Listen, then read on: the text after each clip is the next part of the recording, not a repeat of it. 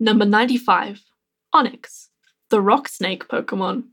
As it digs through the ground, it absorbs many hard objects. This is what makes its body so solid.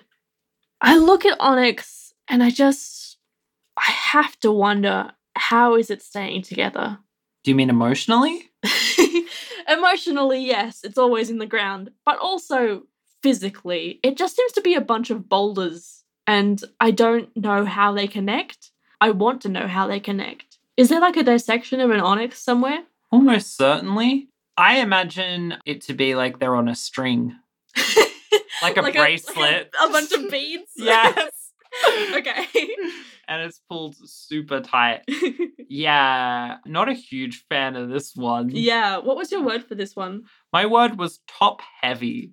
Mm. Um, yeah, now, that's fair. Now, this is unfortunately going to require a bit of uh, visualization, but when you look at the image here that we've provided of Onyx, please understand that in the 3D model, this effect of the rocks getting smaller as they go away, Is absolutely accurate. yeah, that is not perspective. That is just the case. Like car sized boulders at the front, and then just like some pebbles at the back. And it just looks so top heavy. I really like Pokemon that are a little bit out there, Mm. got something weird going on. This one hits the wrong buttons. This one Oh. doesn't seem physically possible yeah. in any way. Yeah, this one doesn't make me happy with the way that it's wrong. Yeah. And also, it kind of has a man's face. It does. It has such a human face, and I kind of, I don't really enjoy it. I don't enjoy how it looks. We'll see these eyes again on Voltorb, and it's a mistake. Yeah. The Pokedex entry as well, like the selection I had to choose from was like, oh yeah, it acts like an earthworm essentially, just like eating dirt and just like burrowing through the ground. Hmm. But this one, it raises some questions as to the original density of its body. Because it says, as it digs through the ground, it absorbs many hard objects. This is what makes its body so solid.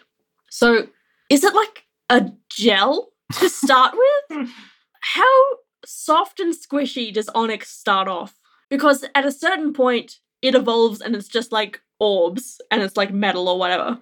I'd like to think that it always looks the same as it does now, but it's kind of made out of like Nerf material. Yeah, it's just like Um, foam. uh, and then it gets, yeah, becomes more substantial as it gets time to dig through Mm. the ground. Great question, though. A great question for a bad Pokemon. yeah, it's not great. I'm going to give it two out of five stars. I also gave it two out of five stars. All right, that brings us to a total of four out of ten. Onyx, I won't miss you. Next!